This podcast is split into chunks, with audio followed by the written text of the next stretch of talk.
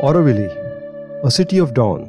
Today we will try to know how this city came into being and why it has a unique place in this world.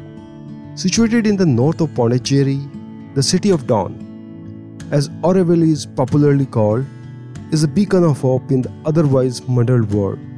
It stands as the living manifestation of Sri Aurobindo's vision for the universal township.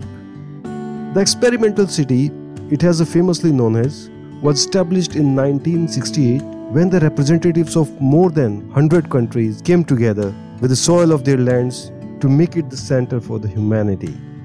And as a result, it is a passionate efforts of Mirra Alfassa, a French national and a close associate of Sri Aurobindo, who initiated the project and helped to bring his vision to reality.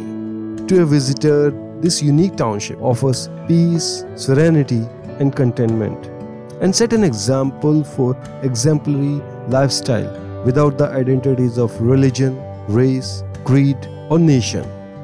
So, in this episode, we offer you a brief description of this wonderful township and suggest a lot of reasons why we need to have more of such cities in our present era. The city came into being when the government of India donated about 20 square kilometer of barren land to the trust.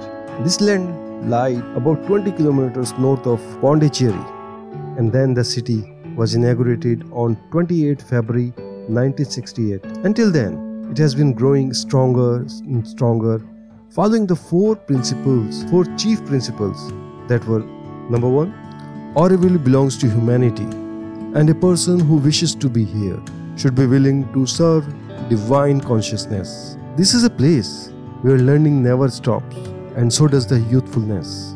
Number 3 to be in Auroville means you have to bridge the gap between past and the future.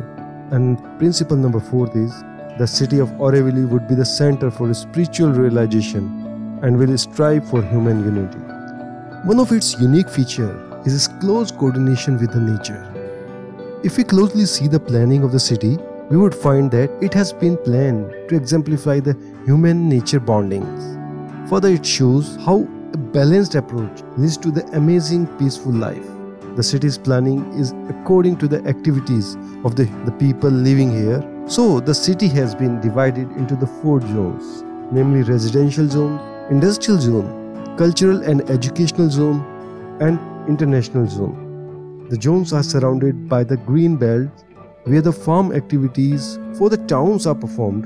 And interestingly, it consists of the seed bank, botanical gardens, medicinal and herbal garden, and the water catchment area.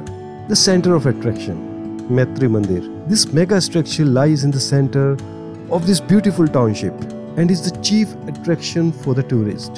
The area around it is called the peace area, where the perfect silence is observed. The globe shaped mega structure is a place where you can enter not to perform any religious act but to find your own true self. So, no formal or informal form of worship is allowed. The only thing a visitor can do here is to sit quietly as enters his own or her inner worlds. Here, the belief is the only way to find the God is by observing silence and finding Him in one's own consciousness.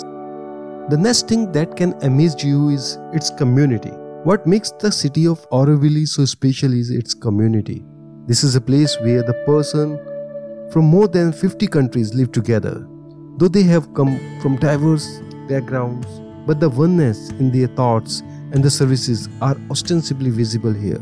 If you look at the vision of Sri Aurobindo, it talks about the shedding one's own identity that divides us and creates an illusion of separation. This is why, when you visit this town, you would be amazed to see that why and the way the people from the different countries are staying together and living together.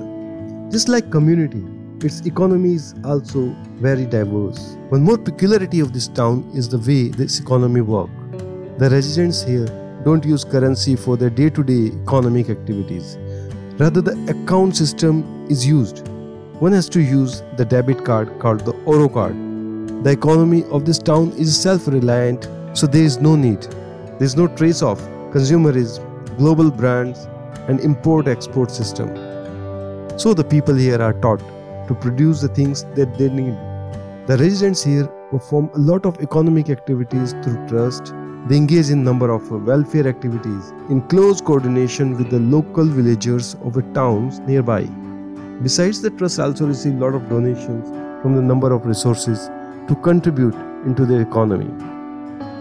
One more particular things that will attract your attention here is it's the education system in this city. If the town is unique in its style, it's very unique in the education program. At Auroville, education to the student is free and no exam or test are conducted here. Interestingly, the students here are encouraged to think out of a box, discuss on positive solutions or possible solutions instead of problems. They are even given experiments to apply their learning in the real world. So the teaching system here is more informal and engaging than the academic system. Learning how to respect nature and live as per the principle of coexistence. As a result, the students tread the path of learning through the numerous encounters and experiences they have during their sojourns. It definitely helps them to understand their place in this world and what is expected of them and what they need to contribute for the better world. Here, the town Auroville, as it's famous as the city of dawn, is a glimmer of hope for those who long for more meaningful and purposeful life. This place offers a possibility where the people from the different backgrounds can remain peacefully together without harming the nature. Once a visitor comes here, all his worried beliefs regarding religion, race, ethnicity, or social status vanishes, and what is left is a pure soul, just as a human being.